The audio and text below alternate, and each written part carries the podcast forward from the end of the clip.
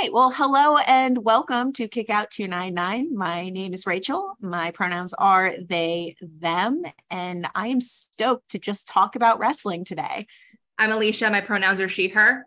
And we are here with Sarah. Once again, we had you on for our DDT factions episode, but we are super stoked to have you back and uh, to have you talk a little bit a lot of it about Endo Tetsuya today and uh, Kazusada Higuchi as well. But before we get into that, uh, let's just throw out an introduction for our listeners name, where we can find you, pronouns, and more importantly, what you got going on right now. Because uh, I think you got a book coming out pretty soon. Well, soon-ish. Um, hi, I'm Sarah Kurchak, she, her. Um, longtime writer, lapsed but returned wrestling fan who is very passionate about DDT because it speaks to my soul in a way that I think no other art form ever has, and I've been looking for it my whole life. Um, but before we get to that, um, yeah, uh, I have a new book coming out I was days away from being able to announce it the last time I was on the podcast. So I had to talk about like the secret thing I was doing. It's coming out April 18th. I finished, I hope, what are the last edits on it a couple days ago. It is called Work It Out, a mood boosting exercise guide for people who just want to lie down. I think it's pretty much going to be what it says on the tin. It is basically just a guide for anyone who is anxious, depressed, or otherwise just does not want to do anything from a lapsed personal trainer who has been through all of that shit. So there are going to be some basic workout tips, but mostly it's just going to be about how to approach it and like why you're not the worst person ever for not feeling motivated to work out and how phys ed class ruined all of us from a very early age and what we can do to like connect with fitness in a way that's for us and not for anything else. Yeah, that sounds stupendous. I know uh, everything you have said about this book uh, on Twitter has uh, really piqued my interest in it, and I am very, very excited. Just from yeah, your description I'm, of that, it's going to be very healing. So I'm really excited. I really hope it helps people. Yeah, it, I, I did not leave the fitness industry on the happiest of notes and only really got back into exercising myself when I started watching wrestling again because it was just like, oh, look at all the cool things that bodies can do. Maybe not all of them are wise, maybe not all of them are good for you, but they're super cool. And it made me want to just like connect with my muscles again. And then my favorite wrestler became like a personal trainer, super fitness new truth. That was actually really inspiring as well. But yeah, I, I'm just really hoping that it can help people and that one of the weirdest, darkest periods in my life will actually be a, a benefit to someone.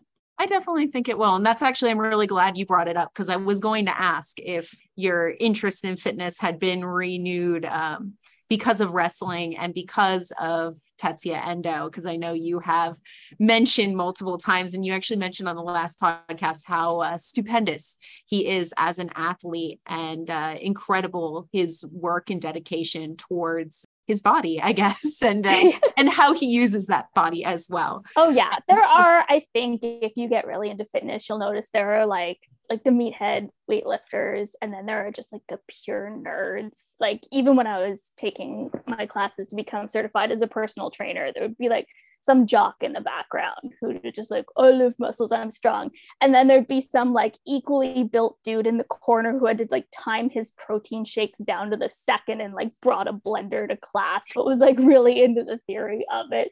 And I can see that level of nerdiness and like everything that Endo does, every like workout video he's posted on Instagram, even if you like look at the food and the weightlifting form in his photo book, Tetsuya and the Naked, it's just like pure unadulterated gym nerd. And I love every second of it.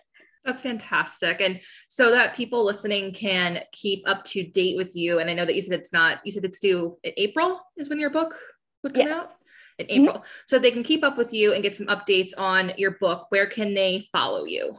So I'm at Fodder Figure, F O D D E R F I G U R E, um, and that's on Twitter and Instagram. Right now, I'm mostly just shit posting and dicking around on Twitter, but at some point, I will start like trying to revive my brand a little bit more and doing some more focused tweets as we get closer to promotion dates. But in the meantime, I hope you really enjoy gifts of Tetsuya Endo and Daisuke Sasaki there's nothing wrong with your brand of ship posting. it's a very effective brand of ship posting. Why, thank you. and uh, a lot of that ship posting is what brought us together today um, to to specifically to uh, discuss Endo and um, really his storyline that we've got going on right now in DDT and sort of what led to the stupendous, like just really, really um, critically acclaimed match with uh, Kazusada Higuchi and DDT Wrestle Peter Pan. If you haven't watched that match, please do. But yeah, that's um, really what we wanted to talk about today. It was a, a lot of the different things that came about from this match, both, you know, just online with fandom, a lot of conversations we've been seeing, having about this match, and um, our own thoughts on the mm. match and you know the storylines that have led up to it and storylines that we might be looking at in the future. So that's really what we wanted to focus on today.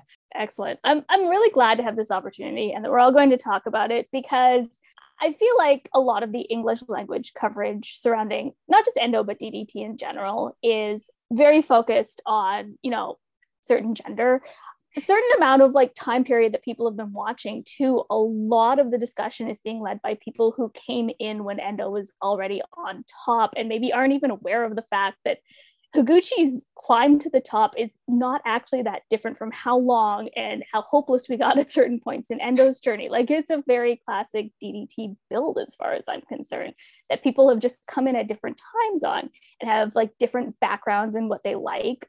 DDT is like very clear about the fact that it is a multimedia influence. They bring in influences from all kinds of different art, not just wrestling.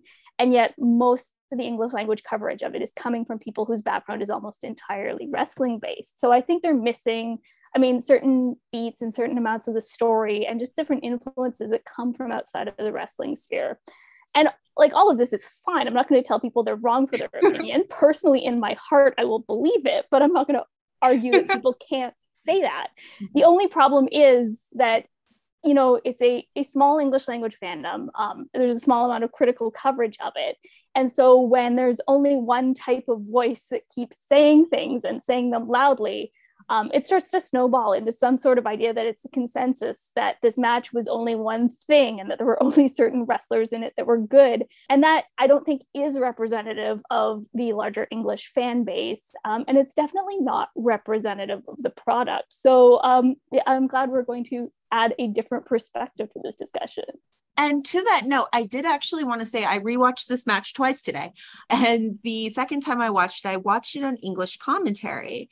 And I actually, did you guys watch it with English commentary at all? I did, yeah. Yeah, yeah I, I did not. Really, okay. I really liked Hiroshi Arai's commentary on the storyline of this match and sort of the mindset that goes in this match. So it's very interesting to me to see a lot of these takes, like you said, that have come from one you know sort of voice in the way people look at wrestling when DDT as a product does have, you know, some good English content and good English commentators who are putting out pretty representative storylines. Like the, mm. he hit all of the story beat notes that I think I would have hit, you know, um, talking about how it took Higuchi, what, seven and a half years mm-hmm. to get to the point where he is, but Endo is also, you know, he climbed to the top and then is now facing this um, humiliation, for lack of a better word, yeah. that he feels um, post Cyber Fight Festival, which I'm sure we will speak on. we, we should talk about that. we all have we all have a lot of uh, yeah. We'll we'll talk about that in just a moment. Actually, I think it's probably good to start off talking about both of these wrestlers as they walk into this match. But yeah, he he definitely hit those notes. So if you haven't watched on English commentary, do that but it is interesting how you still only get sort of this monotonous um, this monotonous voice um, mm-hmm. homogenous i guess would be a good word for it yeah. uh, so that's that's something to sort of think about as you guys listen to this episode so let's let's go ahead and start off. I guess let's start off with the big one.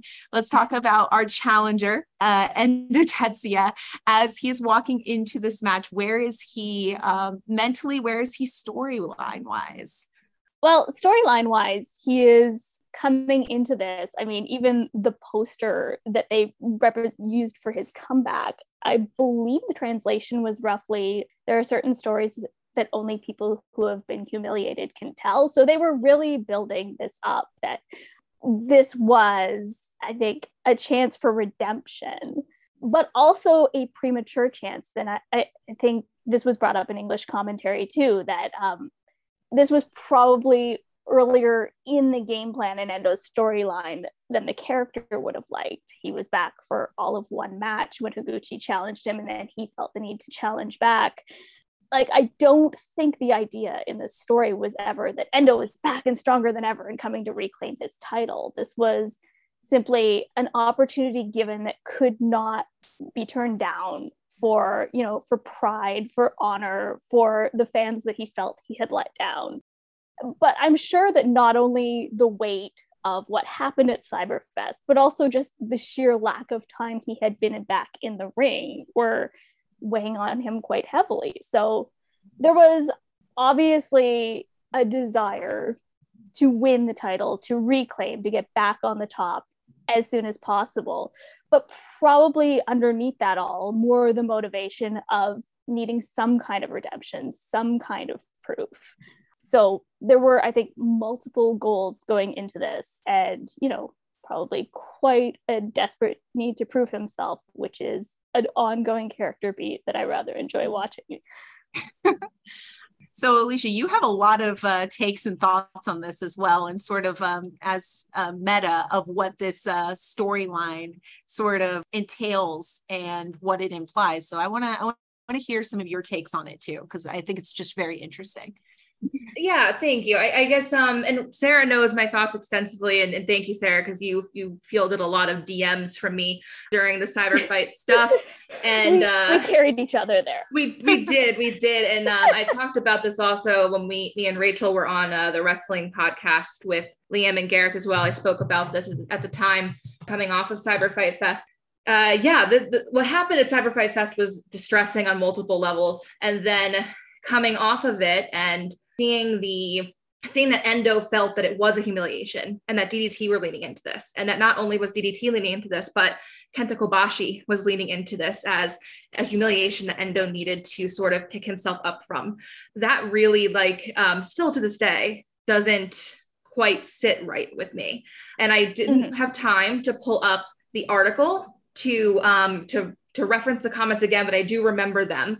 Kobashi, when he was talking about Endo coming back um, and talking about this humiliation and framing that knockout, which would have knocked out anyone. It's something that I think Endo is internalizing per- perhaps is um I think the way that it's being discussed is that like Endo is is weak because he yeah.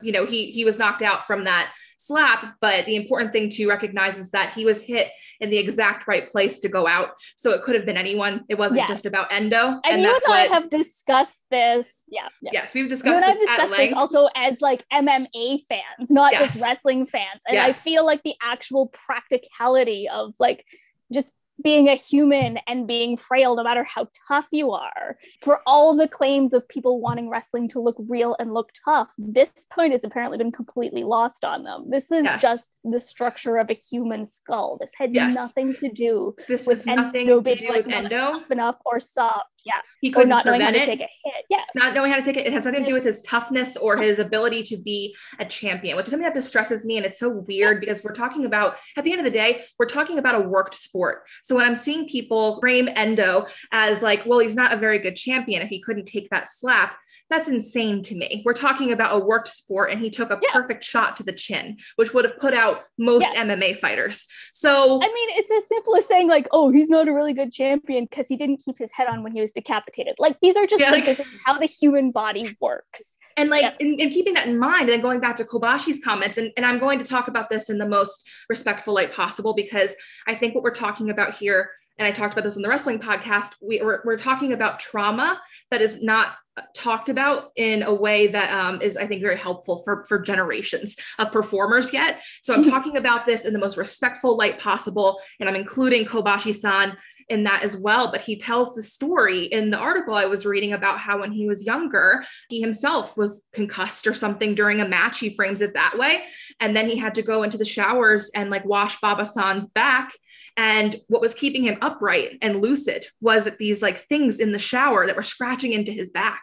And that was what was keeping him upright and continuing to do the job that he had to do as young boy, right? To Giant Baba and, and you know, washing his back in the showers after the mm. match.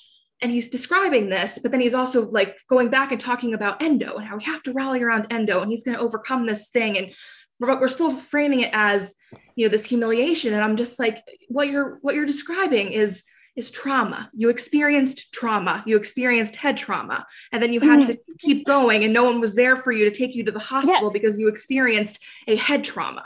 That's what we're talking about. And I feel like we have lost that mm-hmm. plot with Endo in 2022. Kobashi's talking about something that happened to him in probably the the, the 80s, the 70s, maybe the, like the 80s more than likely. It's 2022 mm-hmm. and we've lost the plot again. We're still not having appropriate conversations around head trauma. So to have this storyline framed around Endo's humiliation and that he has to come back from this and prove himself from this, that really did not sit okay with me. It still doesn't sit okay with me.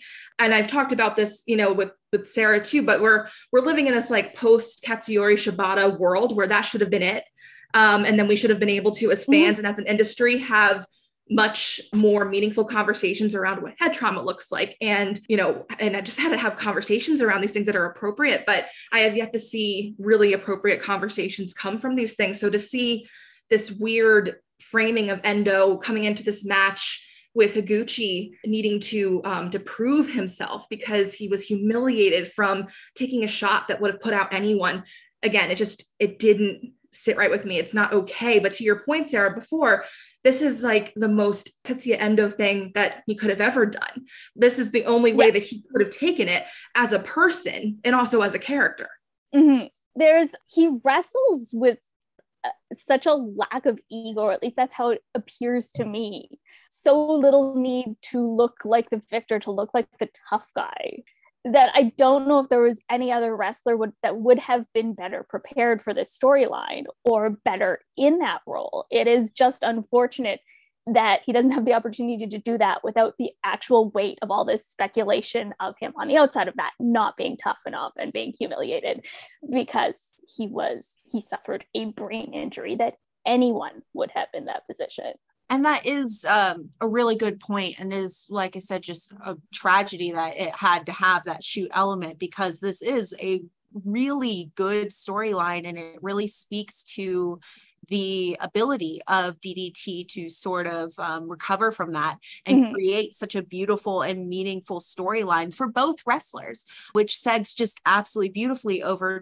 to our next competitor, to the champion, Higuchi, who is walking into this match as a champion after this beautiful crowning moment where he had come through King of DDT to win the vacated title. I just wanted to talk a little bit about that. And I wanted to speak on Higuchi's, I guess, journey to the KOD because I know you, Sarah, do not believe that this moment was really all that far off in the future. And obviously that's, you know, speculating. Yeah. But I do think that there's something to be said for a lot of online takes where people will compare Higuchi to, say, like Hiroki Goto or mm-hmm. other wrestlers who sort of sit in that upper mid card and never can quite win, quote unquote, the big one. I never saw Higuchi that way. Mm-hmm. I know mm-hmm. Alicia has never seen Higuchi that way, and I know you haven't either. So I was wondering it, your thoughts on that and how you saw Higuchi's, I guess, rise to the top. Well, now DDT is clearly a very slow burn promotion, and I know that isn't to everyone's taste, but they have never, in the time I've been watching, been a cruel promotion. And the second that Akiyama had Higuchi wrap that belt around his waist, there's no way that Higuchi was not going to be crowned after that. Like, that is not a moment that DDT would set up to humiliate one of their wrestlers or to frustrate their fans and never have any payoff. That that's just not how the promotion works as a like storytelling machine. So yeah, I I believe that it's probably a lot slower than a lot of people thought, but I think this was always the plan. And in fact, I really speculate that he was always supposed to win the tournament. And I think he was always supposed to win at Peter Pan. That's my theory, at least. Just the way that tournament came together, I'm assuming Endo was probably eliminated by Masa. Might even have been their plan there. Because just the final four was too perfect and I know DDT has thought on their feet before, but that that just seemed like a long-term plan coming to fruition for me. And to have Higuchi have that big moment there, I think the only thing they really changed was that they put the title on him there and had the big, you know, Akiyama wrapping the belt around his waist, flying the flag there. I think that maybe would have come later. But um, yeah, absolutely beautiful moment, very satisfying. And I I don't really see that as being an off the cuff thing. I don't see it as being a desperation thing. I think Higuchi's time was always going to come, and I'm very glad to see it. And a little frustrated that there, there's a number of fans who can't, to be honest.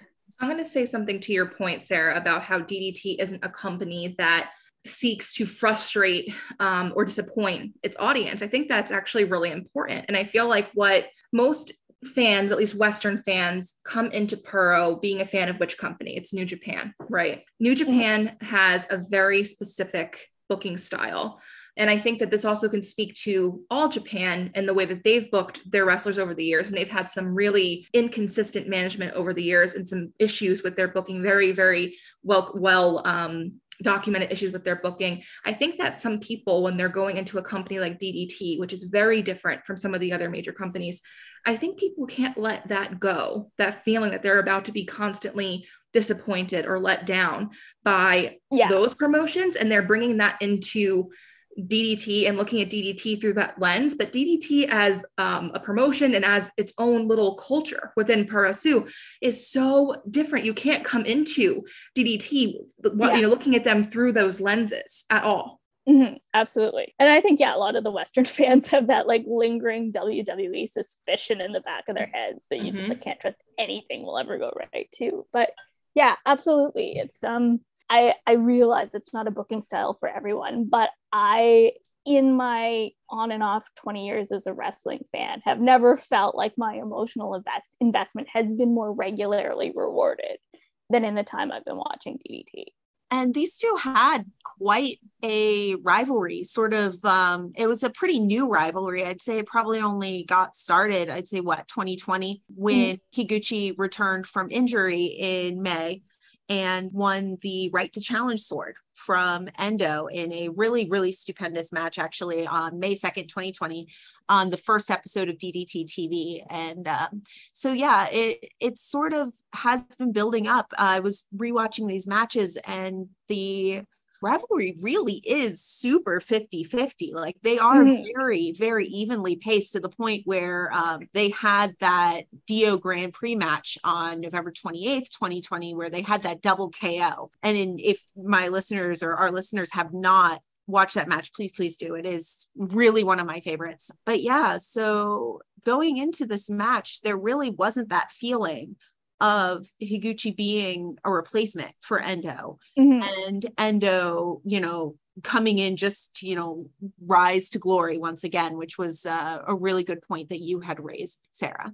Yeah, just want to go back a little bit and talk about what a beautiful dynamic it is, too, because there was clearly, I mean, from a character perspective, like developing mutual respect during the early days of the rivalry too, which is saying a lot when Endo was still in damnation mode and at least I mean, he was sort of like the moral relative heart of damnation, but was at least trying to be a heel um, and antagonize other people. That has developed into just like this beautiful face versus face dynamic that they've executed so well when obviously it's a really hard one to do. And also in terms of how like matched their wrestling has been with such different body types different styles and yet they've been able to complement and counter each other so perfectly that it is very believable that it's been even up until this point but also very believable that one of them could pull ahead at the right moment as happened at peter pan. I think i lost my point after that though. no i i that's really good. I wanted to talk a bit about uh, their rivalry and going into this match. Um yeah. I'll, I'll just say too really quickly I've talked about this with Rachel a lot, and this comparison might not be the most fair comparison, but it's the one that I use because it's the easiest to use. But I feel like part of why I've always been sort of so confused about why people don't find it believable that Higuchi would be in the position that he is in now, and that this isn't just happening because Endo was hurt and they needed to mm-hmm. kind of move their plans forward. That's what it just seemed like to me immediately was that we're not, this isn't just like a quick, like, oh, it's a desperation move, or the other underlying yeah. thing is I, I see a lot of well endo got hurt and also Takesh is going to america full time you yes. have that underlying thing as well you have that constant thing because that was such a surprise that takeshita was going right. to america right right right yeah um, out of the blue and it's to me it's like it's just so, it's so weird to watch people who are supposedly big higuchi fans say that because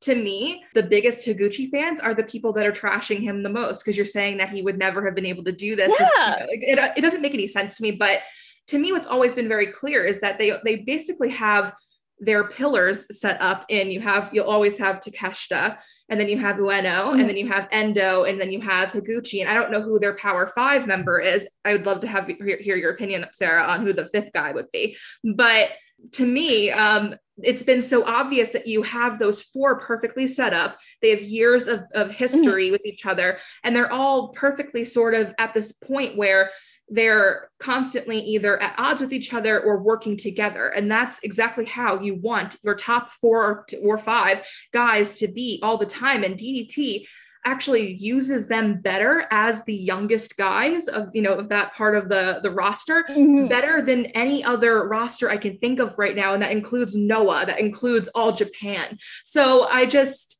I don't understand um, what the disconnect is, but to me, it it just seems very obvious. Yeah, to me too. And it's, I, I mean, maybe it's just frustration getting the emotional attachment of just wanting to see that belt around his magnificent waist, um, giving way to despair and distress. It does look great on him. It really does. Yeah. like the whole look right now. He looks like so regal and so impressive so yeah maybe it's just like it, it's frustration getting in the way of like a more critical viewing which which is understandable. We've all been there. I mm-hmm. cried my eyes out when i watched endo finally win and i never thought that would happen the first time either.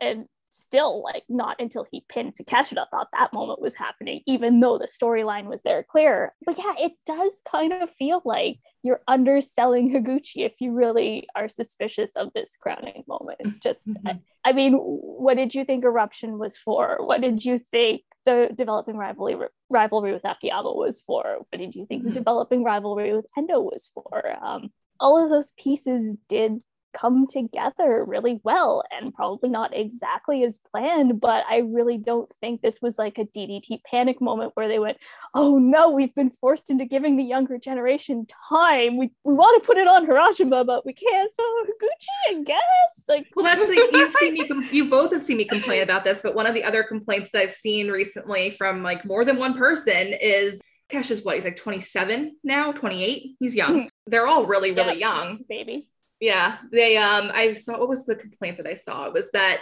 Endo and, and Takeshita are like are used too much. And it's like, well, what do you want? Because when you go over to Noah and then to all Japan, yeah. the complaints are that the older guys are or are dominating, you know, the roster, whatever, what have you. Yeah. I, it's what do you what do you want? Because to me, it's like no promotion is perfect in how they book, but like even for me, I'm I'm the newest fan of DDT on this call right now. But for me, as the newest fan mm. of DDT on this call, I think that they have the most impressive booking where it's so evenly matched throughout the roster. The, the younger generation is not at risk of of being um, completely overshadowed by the older and middle generations um, at all in the way that you have with the other uh, pro promotions that we watch. Yeah. And yet they also do a really good job of not putting people out to pasture. By the way, so does Tokyo Joshi Pro Wrestling, um, which is another promotion that's getting criticized for that right now. But no, I, I do think there's a really good balance. And I actually, I do think the slow burn is more satisfying. Speaking as an Endo fan who thought it was never going to happen, like honestly, Higuchi fans take that moment and revel in it. Like th- this was always going to happen unless he died. Pretty much this was a long-term plan.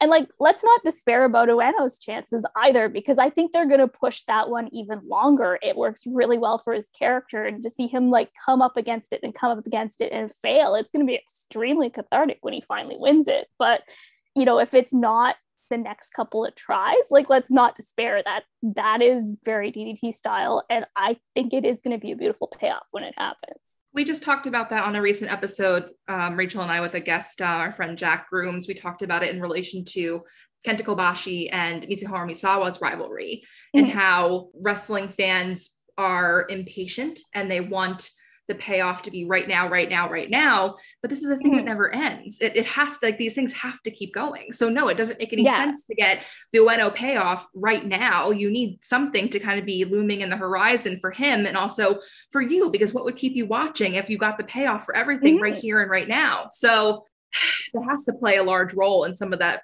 criticism, but it's just strange when it's, I guess, when it's so.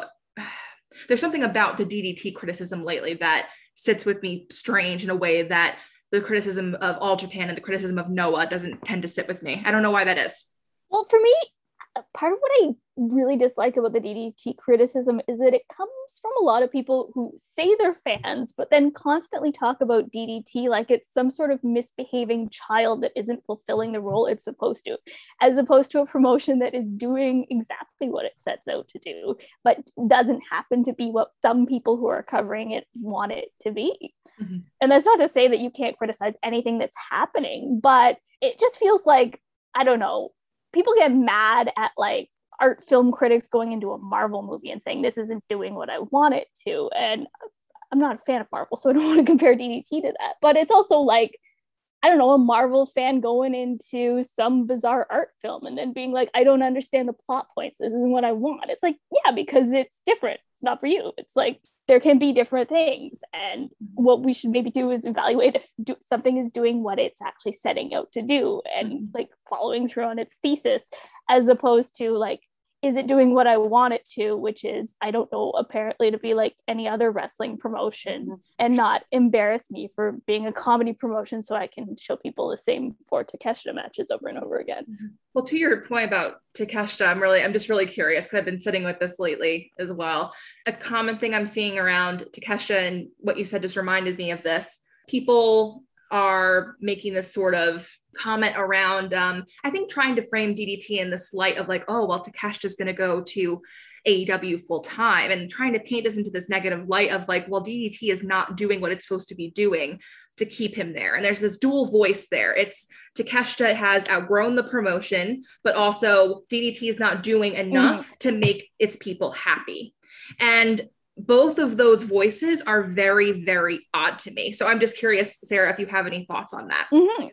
Well, I mean, I guess during the pandemic, Takeshita was somewhat less vocal about his long-term dreams to wrestle in America. So maybe the fans who came in circa 2020 and 2021 aren't as familiar as anyone who watched before that. Um, probably aren't familiar that there was like that long-running joke in the fandom of Takeshita being the first sign up for Japan NXT. Like it, it's not a shock to like even English speaking fans. So there is no way in hell that it was a shock to anyone involved in creative decisions and business decisions for DDT. And at least public facing, Takagi has always been supportive of people chasing their dreams elsewhere, possibly to the detriment of the business of DDT. But you know, when he speaks about it being a family, it's somewhat less creepy than most corporate culture speaking about things being a family. um, there seems to be some genuine support there that he really does believe, you know, Kenny can come back whenever and that they can, you know, sh- make each other shine for that moment. And that he, I, I don't think, had any desire to like keep Takeshita away from his dreams. And probably this AEW setup, if that's where he's going to go, is ideal in that you don't lose Takeshita full time and he can like come back to DDT for big shows and not have some bizarre racist fake name that he has to wrestle under instead. So, like, like I think not only is business wise DDT sort of open to whatever Takeshita's choices are going to be, I'm assuming that like their long term planning has always been based around the idea that this can and probably would happen. So that even in the sense of building new stars to like come in and take Takeshita's place, I don't think that's a panic decision either. Like I think, you know, you see this promising young star who keeps talking about America, and you're like, we're going to throw the belt on him for hundreds of days at a time, and we're going to get everything we can out of this like first flash, and we'll have like the first round. And then we can start to use him to build up his rivals. And then if he does go, we're going to have people underneath who are ready to take that mantle. And yeah, I think part of the reason the discussion around Takeshita being like so necessary for DDT is because the people who are leading those discussions he's the one they can point to that doesn't embarrass them and fulfills all of the points they need in wrestling. And the rest of the roster is somewhat more rounded in being more what DDT wants out of wrestling. Although I do think Higuchi is pretty much the ideal person they could have picked to have a match against Takeshita when Americans and non DDT fans are starting to pay attention. I think that's going to be like an excellent showcase, both of like you know territorial pissing in terms of what they can do in terms of serial serious wrestling but also sort of just like gently lead those fans into more of the like dramatic dream storytelling style too mm-hmm. absolutely and that's one thing I um, had mentioned. I was talking about. Is it was another topic involving DDT um, with Alicia. Is that a lot of people will throw out like, well, DDT has serious wrestling too, whereas it's almost a better argument to say that the wrestlers in DDT can wrestle the way that they want. Period. Mm. And sometimes they want to wrestle in that like serious style where you know you have Higuchi, you have Takeshita, you have Endo and Ueno. Obviously, you know all all four of them can get goofy when they want to because there is that freedom, and that's the thing about DDT is that you always have that sense of these people are wrestling the way that they want. Um, you would never say that, you know, Shunma and Mao, they're still aces of the promotion in their own right. Uh-huh. They're not going to be, you know, wrestling your big, you know, five star matches because that's not what they're the ace of. They're the ace of their own brand of bullshit. And that's the wonderful thing about DDT is you would still call them the top of the promotion. They're just, you know, the, the kings of bullshit. And that's great. And that's why I love them. And that's why I love DDT. So it, it is good that you have all of that variety and that you can still put on these matches that can introduce people who are used to getting a certain thing out of wrestling, the way that wrestling serves them. Like you said, um, Takeshita and Higuchi will definitely appeal to those people.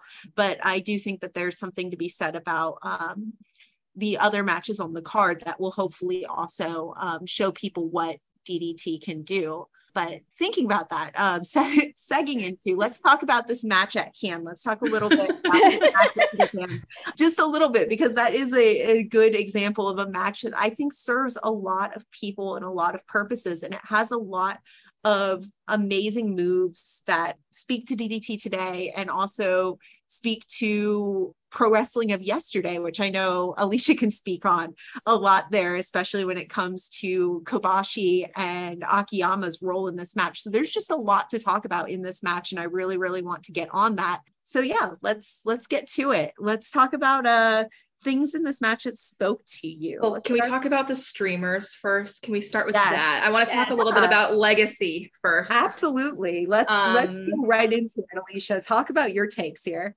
So I I forget what was ha- oh it was my birthday weekend, so I couldn't watch. I it didn't watch Peter birthday. Pan. It was on my birthday. I couldn't watch Peter Pan live. I watched Royal Road and then went to bed. But I saw the pictures the next morning of Endo with the streamers, and I guess I didn't really think that they were going to do streamers, so I was really surprised. But they were the orange and the purple and like just the Kobashi color streamers and endo just sort of there and just being like engulfed by them.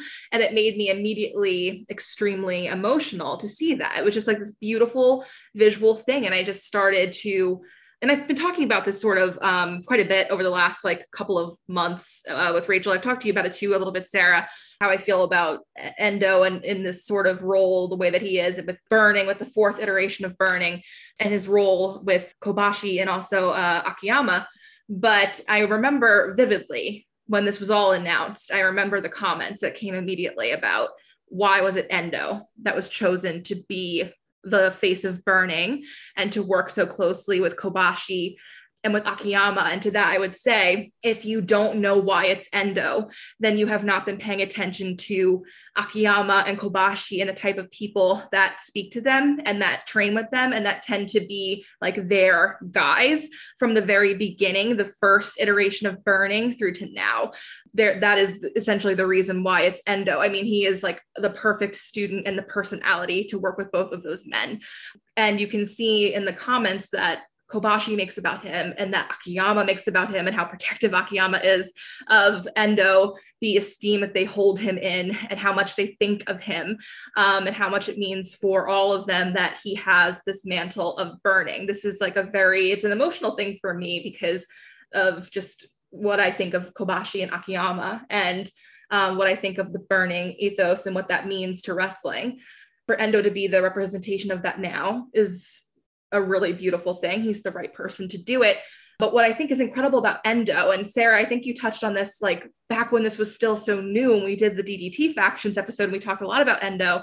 We weren't sure if we were going to see like this push and pull with him and Akiyama, and we weren't really sure of like all the moving pieces with this. But Endo and his personality has not been lost in burning and then in working mm-hmm. with. Kobashi and also Akiyama. And that's what really, um, I guess, struck me in seeing him in the streamers and then seeing him um, in the match when I was able to watch it during that weekend is that Endo's in this beautiful position of being representation of burning and representing Kobashi, but never being, never drowning in that legacy mm-hmm. and never mm-hmm. losing himself in that legacy and not having to change who he is um, in order to sort of stack up to the legacy that is burning of Kobashi of Akiyama. And I have to compare him to Go Shiozaki in Noah, who is coming out looking so much like Misawa, and he has his own story through Noah. And he, there's a reason why, you know, that would that would speak to him and where he is now. But he is just just suffering under the weight of legacy and what that means to him. And just an unhinged human being through his storylines right now. Just lost in legacy has no idea who he is now without the GHC heavyweight championship. And it's fascinating to compare the both of them because both of them have these very important relationships with Kobashi and with Akiyama. And hmm. yet it serves Endo more even though he doesn't have that direct connection to to Noah, right? Mm-hmm. Um, but in DDT and having the fourth iteration of burning and being the face of that, like he never ever gets lost in any of that. And it really like I get this like mental image of like Kobashi sort of behind Endo, like pushing him up because it really is about endo and it's mm-hmm. not about you know him getting lost sort of in like the in just like the names of all this like he really is still endo tetsuya and i think that's just so important compared to looking at Shiozaki's story where he's leading us to you know to look at him as as lost in this and lost in legacy and lost in what it means to be mm-hmm. under the shadow of, of Mitsuharu Misawa's legacy so it's just fascinating to me and I think it's just probably my favorite thing about the fourth iteration of Burning so far.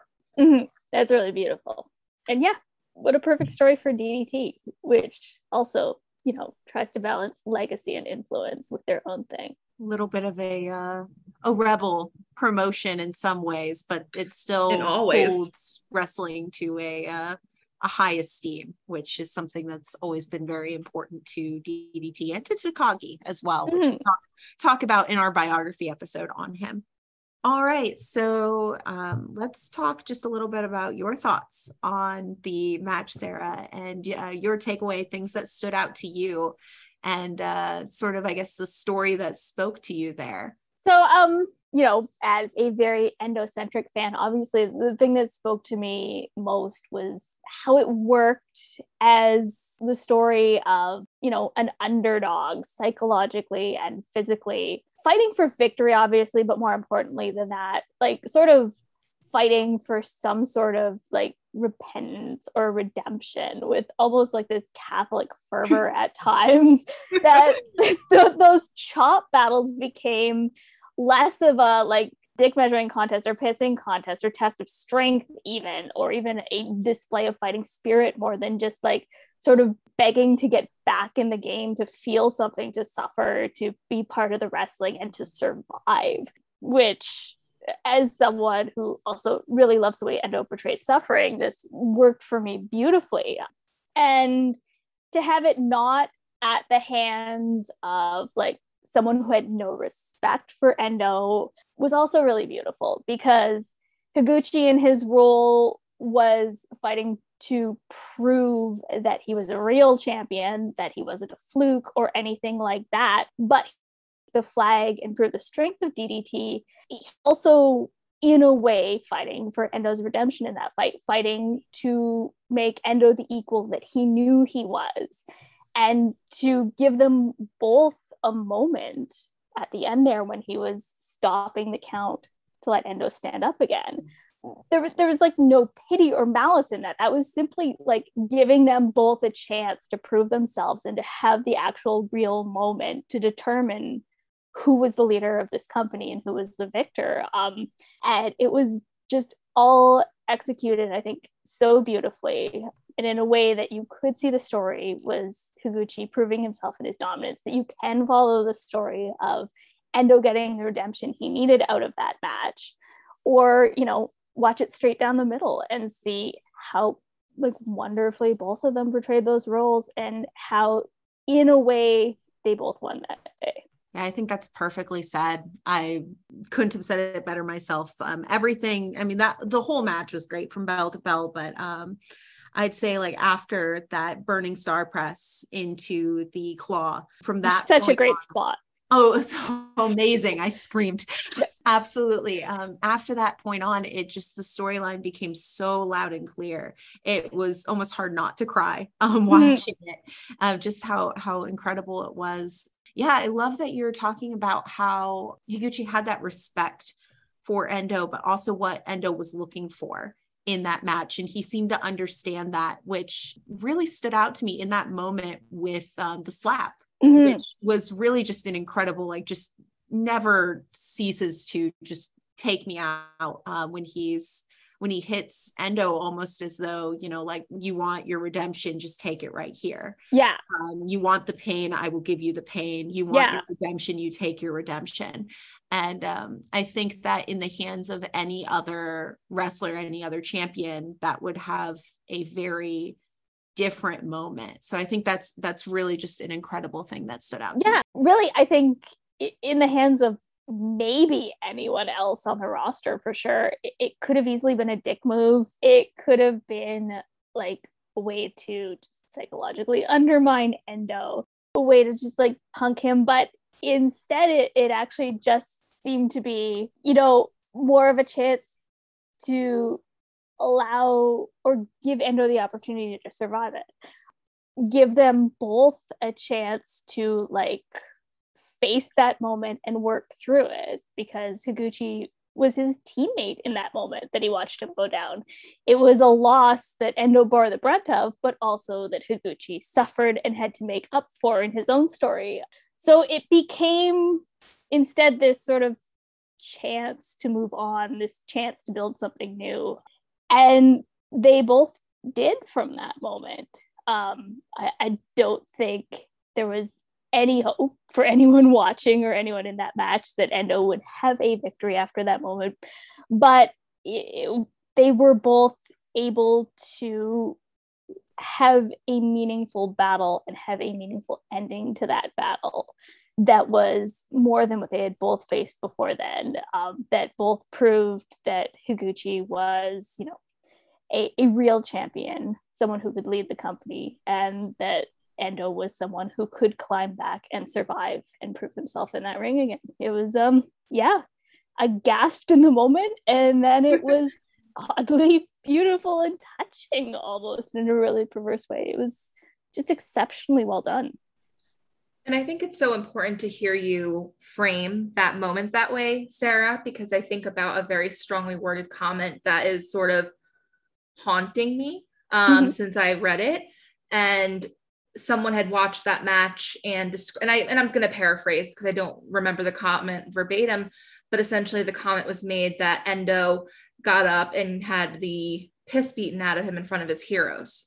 And that really to me, and, and especially today, I'm watching the match back again. To take that a moment like that, and mm-hmm. to come and to come away with the feeling that Endo got up there and what you know just just got the brakes beaten off of him in front of people like Kobashi and Akiyama, and that there wasn't this beautiful respect being paid to Endo the whole time by Higuchi. I don't know how you arrive at the conclusion that this was somehow more embarrassing for Endo through that match.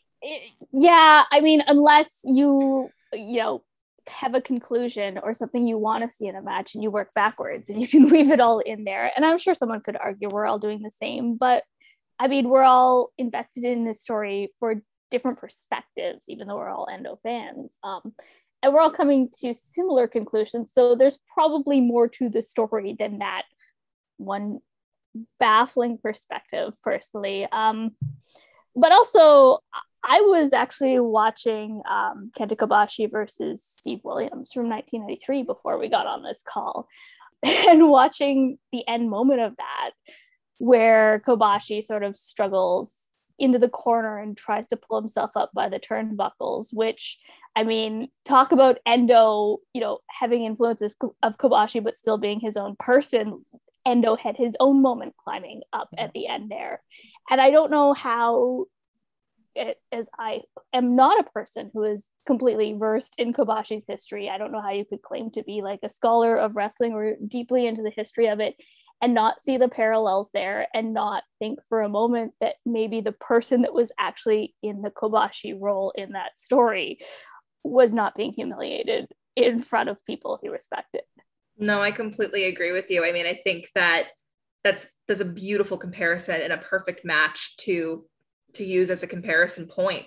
And uh, when you when you have that solid comparison point and you look at what Endo is doing and like that it's like it's a beautiful bit of tribute work, but it also speaks to Endo as a natural performer. It's such a mm-hmm. natural part of who he is. So it almost doesn't. It's not even fair to uh, to call a tribute piece to Kobashi because Endo is being Endo, and yet the parallel is there, and that's why it's so beautiful and why it works.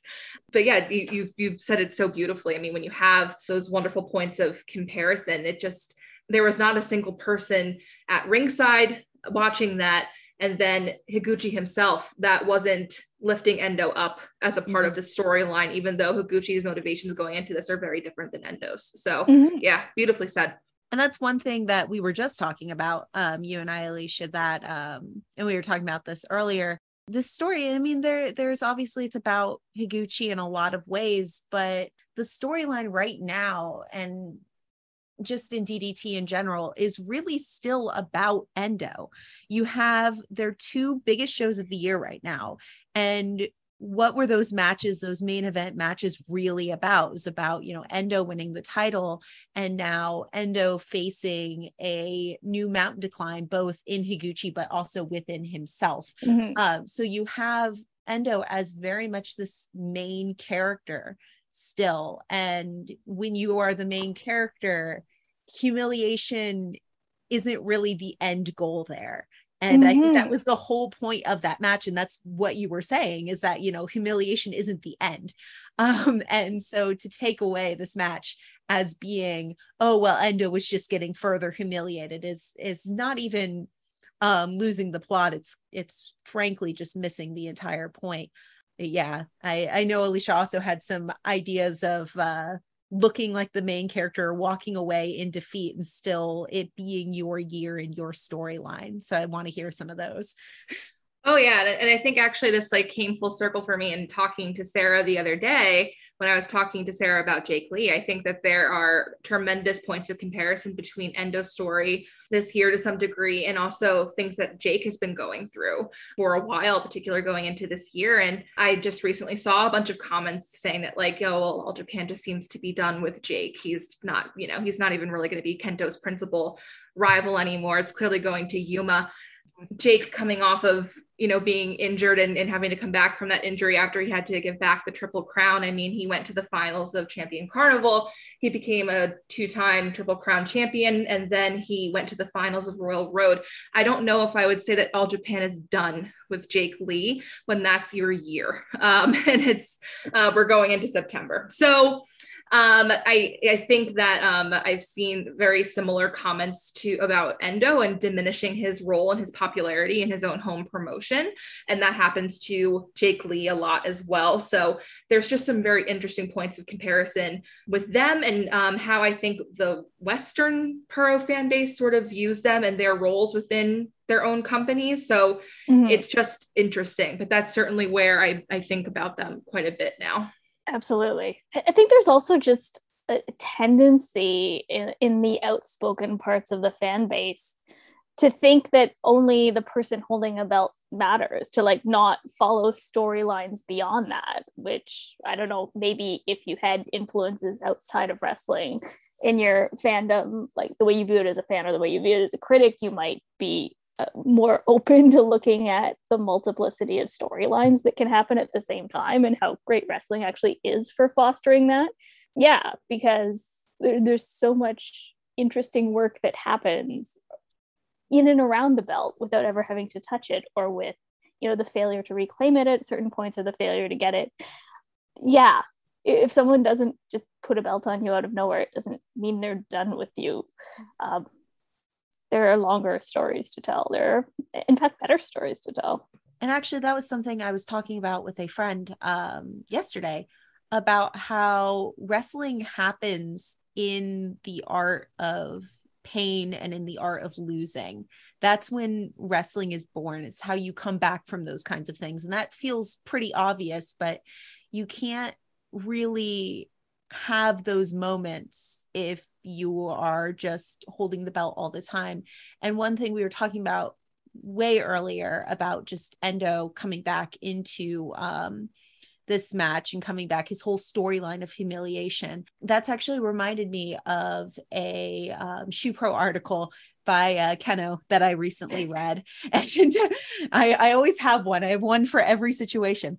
Uh, but no, this one's a, a, pretty recent one. And he was talking about the art of the comeback and coming back mm-hmm. from injury as being a form of wrestling and mm-hmm. that's it's an extremely important form of wrestling and you hear um, katsuyori shibata talking on it too how everything you do is wrestling and that act of how you come back from those kinds of things is a form of self-producing and how you connect to your fans in your time away and him making that storyline about that shame and about that humiliation is still connecting to the audience and creating that storyline for himself to come back to.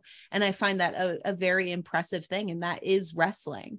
Yeah it's not always about the belt. It's not like i thought it was fascinating when you had mentioned sarah that um you know this this was a little too early for him and he didn't necessarily even really want the match, which I I thought that was that never really even occurred to me that this was uh, Higuchi and honestly Akiyama's decision for him too, because both mm-hmm. were going for this like, oh, I'm to win the belt yeah. and then I'm to have Endo face. Yeah. Endo never said that. Um, and yeah. that's really interesting that you should have pointed that out. So I wanted to bring that up as well. That yeah, like these these storylines don't necessarily even thrive because of the belt.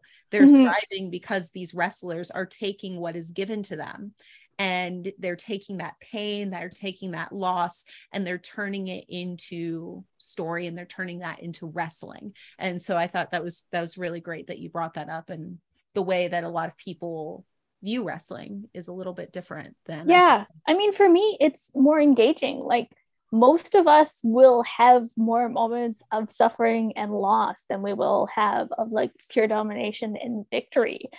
And I, I guess for some, it's to live vicariously through that all powerful champion. I mean, it's what propelled Hulk Hogan's career in his prime. It's probably what was an ideal thing for Cena for a lot of people. But I don't know, like, well, I'm also very emotionally attached to the ongoing suffering of Daisuke Sasaki. So maybe I'm not the person to speak about this but yeah, no, for me, the whole like fall down, get back up, fall down 6,000 more times and struggle to your feet again.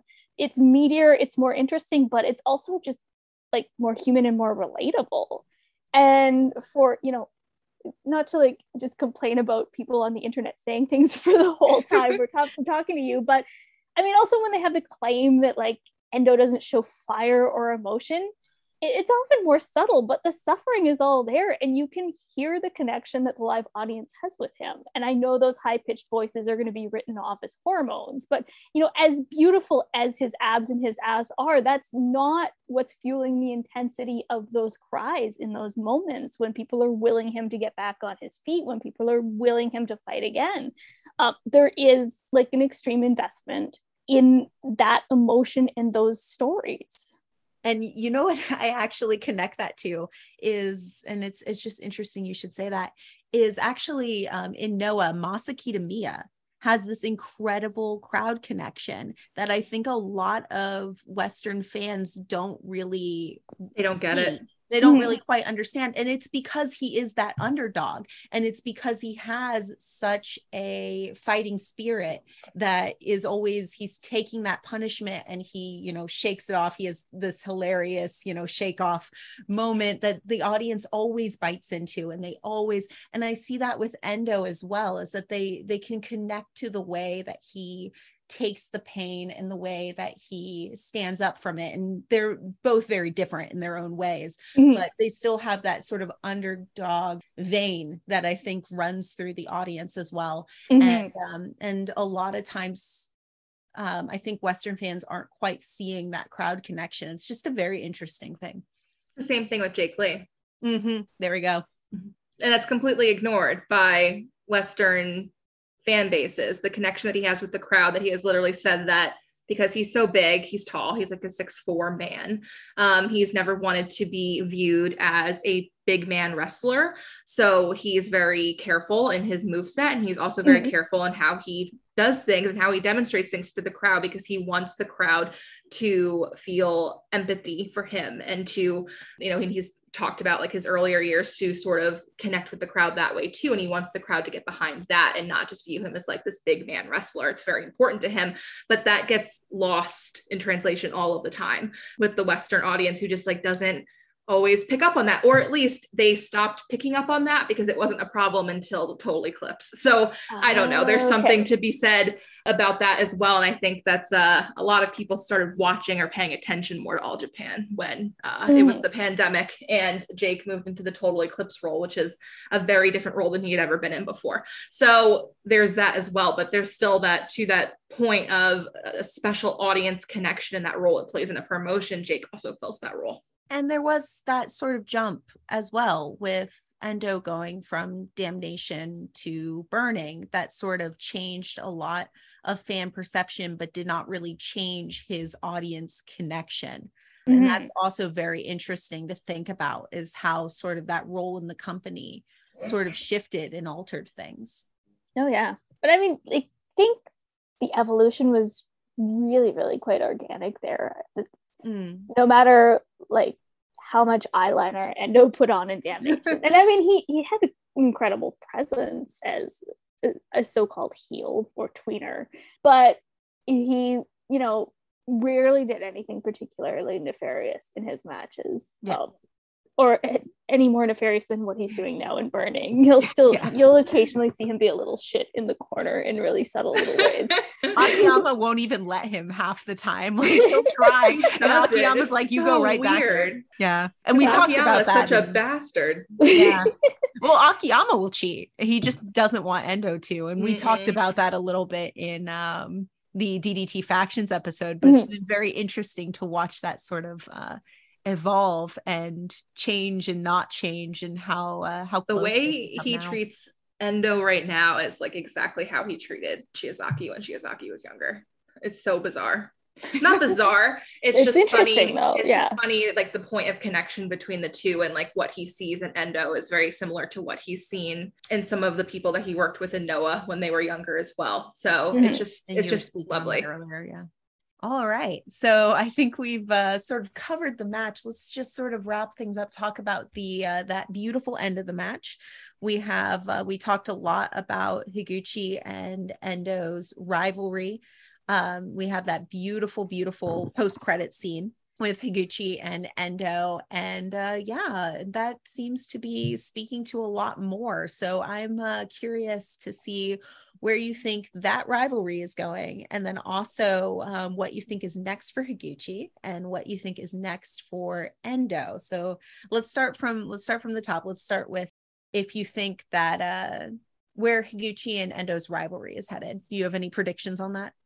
Well, I do think it's interesting that Higuchi, in you know typical like humble fashion, but also practical fashion, has said that they are still very evenly matched, and despite the fact that everyone saw this match as definitive as it was, to Higuchi's mind, it was one match, and it could be different the next time. That mm-hmm. the two of them are still well, I mean, probably not I know at this moment, but Higuchi is definitely seeing them as more equal than perhaps they actually are in this moment or as Endo perceives them. But I think in the future, there will certainly be moments where they clash again, and we'll get to see that beautiful, like, big man versus high flying guy who desperately wants to stand and trade with the big guys, yeah. which I love so much. Um, yeah, I, I think they're gonna do some incredible work together in the future too. Probably some matches that will end up on spreadsheets and get stars, and probably some that will confound those same people because I, I think both of them have the skill to appeal to people who like wrestling on very traditional means and also appeal to the part of the fan base that tends to love DDT more than they love pro wrestling and have other influences, um, which mm-hmm. I think is mm-hmm. really beautiful and great. In terms of where Higuchi goes next, looking at, well, like, we hope he beats Takeshita, right? And we assume that will be the case. Um, oh, yeah. Takeshita's wearing a wearing a cowboy hat and American flag shorts. I'm I'm very confident in Higuchi's ability to go over that man. I mean, it's it's not unusual or i guess it's not out of the question for wrestling in general to give the belt to someone who will then mm-hmm. move and vacate it but i don't think ddt would do that yeah you know what yeah.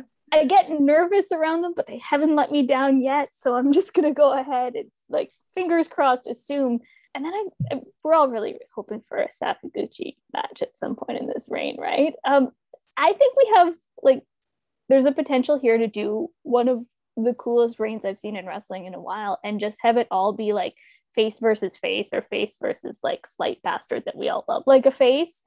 Because Higuchi is someone in personality and in wrestling who can pull that off. And we can have a lot of believable and dynamic matches and lead up to the matches that never ever has to play into a more traditional heel face dynamic and can just be like two people you both want to win for different reasons and see how that plays out.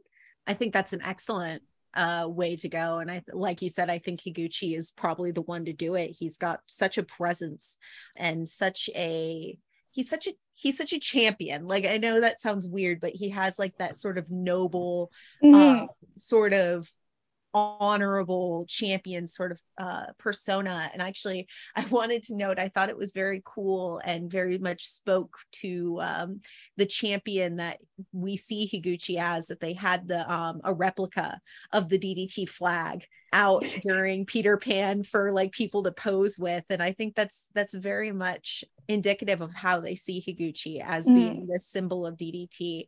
So I think that's that's a good way to almost um, use his run to highlight DDT as it is and and the wrestlers that they have in DDT right now. So that that would be very interesting, and I'd be interested to see who his challengers are, and if uh, we're looking at any outsider challengers, or if we're going to keep it completely insular. And you could do it either way, but I think it's I think it's interesting. Yeah, I, I'm thrilled to see where this goes. Do you have any thoughts there, Alicia? I'm tremendously excited about the potential of this roster and potential of this reign and mm-hmm. where they can go with it because to me, all of this stuff was going to happen. It's just that we, we had a horrible, yeah. misfortunate accident that sort of brought us there quicker than we ever expected. So this is, is not, you know, we were always going to get here. So I'm just kind of excited now to see what it's going to be like now that we are moving past what happened and we can hopefully stop talking about what happened. Yeah. Um, that would be great. I don't want I don't want to see it anymore. If they put uh-huh. it in uh-huh. another package, I'm going to start screaming. Yeah. Um, and we can start we can stop rather talking about it. So I'm just excited to see what's what's next and enjoy it as just a pure fan of what they do because DDT is a lot of fun. Oh yeah. Oh, so hey, have either of you thought about the fact that if everything was going as planned and Higuchi would have won at Peter Pan, that would have involved Akiyama putting the belt on him in front of Endo. Yeah, I was thinking about that too when you mentioned like, oh, it would happen a little bit later. I'm like, you mean mm, at Peter Pan yes. with Endo right there, yeah. needed. Like that hit me just then. And I, I did want to bring that up. Yeah, that's that's a very good point. So we might still in the future be looking at some some tension there there still might be a way to get some tension with Akiyama and Endo. Um, we do have the Grand Prix coming up, and there's there's always possibilities yep. going on there. But that that moves on to uh, what's next for Endo Tetsuya. That's a, a big loaded question, and I I think there's some fun talking points that I'm going to get a lot of uh, hot takes out of, especially from Alicia. So. All right, Alicia, go first then. Come on. Okay. Give us the hot takes. So first off, do you uh. think that uh do you think Endo versus um Nakajima is on the horizon, should be on the horizon or shouldn't be? Okay. Um yeah. So I think that it's an inevitable because they've all made comments at this point about how Endo needs to get back in front of Nakajima and get his win back. Kobashi has talked about this. I think it's an inevitable. Am I going to be happy about it?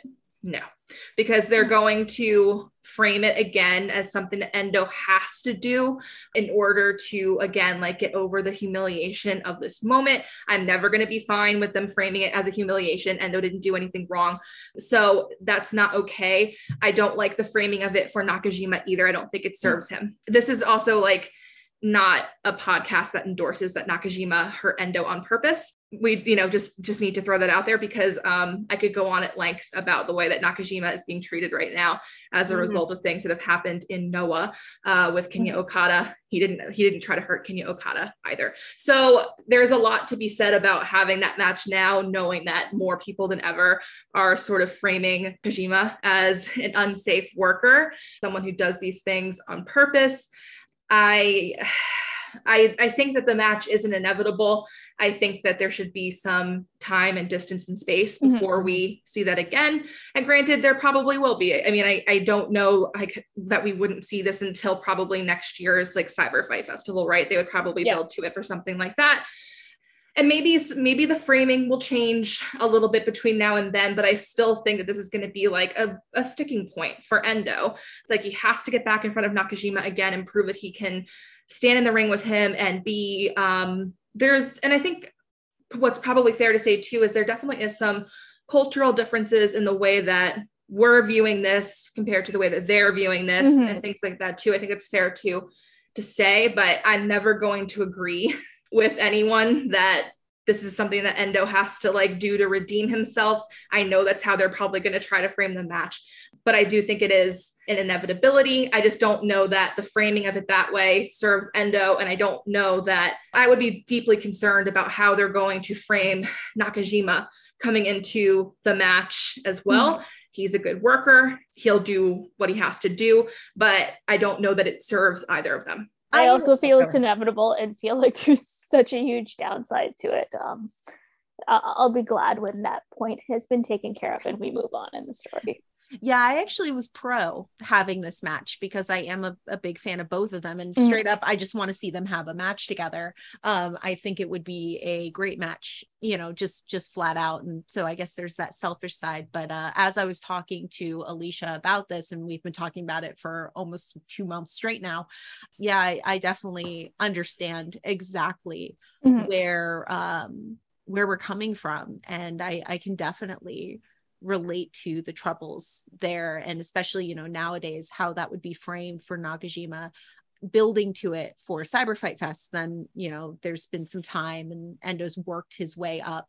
mm-hmm. um, and perhaps and the the only way and I've talked about this as well that I could be okay with the storyline is if the ending if the punchline as it were were that he never needed to redeem himself at all mm-hmm. because there was no he did nothing wrong and there was nothing to redeem and that right. that to me is is how the story should go and i'm not exactly sure how we would tell that story mm-hmm. with that match but if we keep having moments or keep you know working towards those moments with like say when higuchi delivered that slap because you you can't cheapen that moment by you know throwing yeah Nakajima. Yeah, that's that's the thing is that moment was still meaningful. If we're keeping the meaning of those moments, it has to build towards Endo realizing that redemption doesn't come in the form of a person; it comes from within and in the end he never really needed to be redeemed and so i think there's a way to do that it's just a very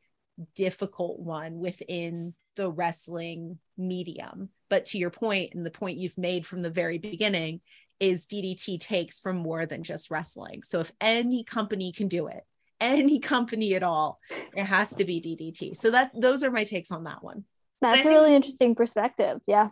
And I think you're 100% right. I think that I think the the messaging for endo there walking away from that would need to be explicit, like really te- like overly telegraphed for people. And then mm-hmm. on the mm-hmm. flip side of that, I think you would need to have overly telegraphed messaging for Nakajima's side of it. And I don't know that they're going to be willing to do that. Mm, um, yeah. I've read what, and this is something that like you have to get behind the paywall to read it. So I highly recommend if you really are interested in seeing someone's take on what happened with Endo and Nakajima at Cyber Fight Fest that wasn't made public. It was behind a paywall. You can subscribe to Marufuji's, follow me for a month, and take a look at his post. He wrote it from his hospital bed because he had just gotten knee surgery. And um, he spoke about the issue and he spoke very eloquently and very beautifully about both of them, about Endo and about Nakajima. And his comments on Nakajima were important. I'm not going to say them on this because I believe very strongly in keeping the things he says there behind a paywall he does it for a reason. But I think that the messaging in that follow me post was important in understanding Nakajima, in understanding the perspective of people that were close to both of them during that incident. And I think that if you are going to do Endo and Nakajima, you need to share some of that. It can't necessarily be behind a paywall. Yeah. Um, mm-hmm. While I understand that's, I understand why Marufuji did that. That's just how he chooses to communicate with mm-hmm. a smaller group of people. I think that it would serve Endo and Nakajima to have that sort of perspective being told in a very public way if we're going to move towards that match for cyber fight it is it could be you know the, that sort of shoot story stuff will work well in yeah. building that fight. Mm-hmm. I just don't know that they're they're going to do that, and that's going to definitely affect my ability to um, enjoy any outcome of that match. So that's what I will. That's what I will say yeah. about that. No, thank you. Thank you for sharing yes. that. And like I said, I, I did want to talk about it because I think it is something that is uh, inevitable and on a lot of people's minds. Do you have any uh, other thoughts on that, Sarah? Well, I do think that um, because I do think this is going to be a really slow burn that perhaps time will change things and we'll be able to have a better perspective and, you know, a little more breathing room on this topic by the time it would finally come to a head. And that maybe, you know, better storytelling options, slightly more humanity and less, you know, buzzing on Twitter and that kind of stuff will allow everything to just feel a little less I don't even know what the word is. Just not this sort of suffocating. Yeah, it really is suffocating. Yeah. It's just bad. It's all bad. Yeah. No, it's just uh, like if it can stop being such a like hot take buzzword topic and if mm-hmm. people can get beyond like sharing a clip and having a 280 character take on something yes um then we might have the potential to see something that's going to be, you know, better for both athletes, for both promotions, and for their fan bases. And, you know, most importantly, the people in the middle of all that whole Venn diagram who are being torn apart by this in multiple ways. And yeah, because I, I do think we got a lot of endo suffering coming up, which I mean, that's love it as much as I there. hate it. Um, it's just to be like the most pure exquisite agony because I, I mean he's so good at it. That's a big part of why he's my favorite. But i am also because he's good at the suffering and he's very endearing you don't want him to suffer even as you enjoy it. So yeah i'm prepared to just you know have my heart ripped out for a long-term build. And i think that's because it will lead to a payoff because it's DDT. Um, I think it, it's totally a story worth jumping in on and i really hope they don't rush it because it, it gives time for other people to shine with the belt and it gives time for endo to like claw back and give us another one of those finally i thought it was never going to happen victories that are so satisfying as an endo fan and at yeah. which point when he finally has the belt again i he did during the last reign like casually throw out the idea of challenging harada and I want to see that big match Harada versus Endo for the belt. Correct. Yes. that would be very, so very good. good. So, um, who does he get the belt from? Ooh, it's it it's gonna be a long, long, long, long story. So we don't we don't know for sure. I don't know. Do we circle Akiyama back to the belt, and that is how we see Endo versus Akiyama again? That was I hope so. Guess. Yeah, yeah, that's my I would, guess. I would like that. Yeah. yeah. Mm-hmm. Yeah. I think that's an inevitable too. I mean, like I think in the background of things, you're always building towards Akiyama versus Endo. It's important in the same way that Takeshita versus Akiyama was important. I think mm-hmm. that Endo will get his in the way that it will happen will be interesting. Um, I'm, we're all waiting to see if there's going to be some tension between them that sort of builds to that or it will be a lot more friendly. You know, what, what will be the circumstances around that? Mm-hmm. But yeah, I think that's an inevitable too. And I would I would really like to see Endo take the belt from Akiyama. I would also just like to see Akiyama with the belt again. That's because I am, I mean, am, a am, champion. I'm so. loyal yeah. to one old man. So yeah. All right. So I think that uh that about covers it. Did you guys have anything to add? Give us some closing statements. Sarah, go ahead.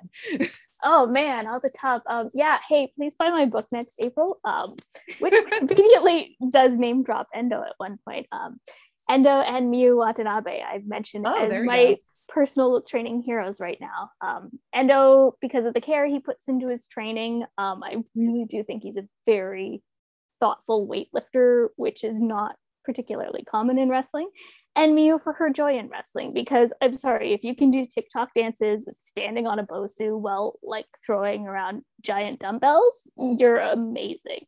And also, like sometimes if you watch her wrestle and she like gets so excited about being strong that she cries, that is like hashtag goals for me. That's beautiful. So yeah, in conclusion, please buy my book, Dan Tetsuya Endo. Um, come to my Twitter account at fodder figure to eventually hear some book stuff. But in the meantime, please enjoy my like year and a half long thread of gifts of Endo yeah. falling down because he really is beautiful at this suffering thing.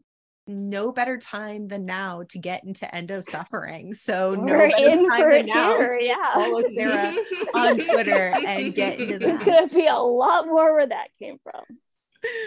All right, Alicia, you want to bring us home? I don't have anything cool to say. Uh, you should definitely buy Sarah's book when it comes out. Also, buy her other book. That would be cool. Yes, buy please. Sarah's things. buy all of Sarah's things. Um, there's two. Well, there's one right now. I think you yeah. can pre-order the new book if you. Yes, you can. Yes, yeah. pre-order the new book. Rachel has. I'm going to. Oh, thank you. So there's that. We'll promote the hell out of it when it comes out. So do that. I don't have anything cool to say. You can follow me on um, Twitter, Shiranui Kai with two eyes. And uh, that's all I got. All right, awesome. Well, you can also follow me, Rachel, at Milky Star. That's M I I K Y Star. And you can always follow me and Alicia at kickout299 on Twitter. Please always give us support, give us uh, your five star ratings, your comments, your subscriptions. We want it all. Um, we, want, we, want, to grow this thing as much as we yeah. can so we can do more fun episodes like this, yeah. more modern wrestling, things like that. This was we want to do more bonus and relaxed fit stuff, but it's hard to do that without. your reviews and your subscribing. So yeah. please, please do that if you want to see more bonus content. We'd be happy to supply it, but we need to have some more of those coming. Please and thank you yeah don't don't get us wrong we we are very grateful for all the support so far but if you are interested in seeing uh, more content like this we absolutely love doing it we love talking about modern pro wrestling um, we also love talking about older matches as well just drop us a line tell us what you want to see from us and like i said just comment subscribe follow us on your platform of choice. And thank you so much. Thank you so much, Sarah, for joining us. Like I said, it was a delight. Oh, my pleasure. Thank you so much for having me again.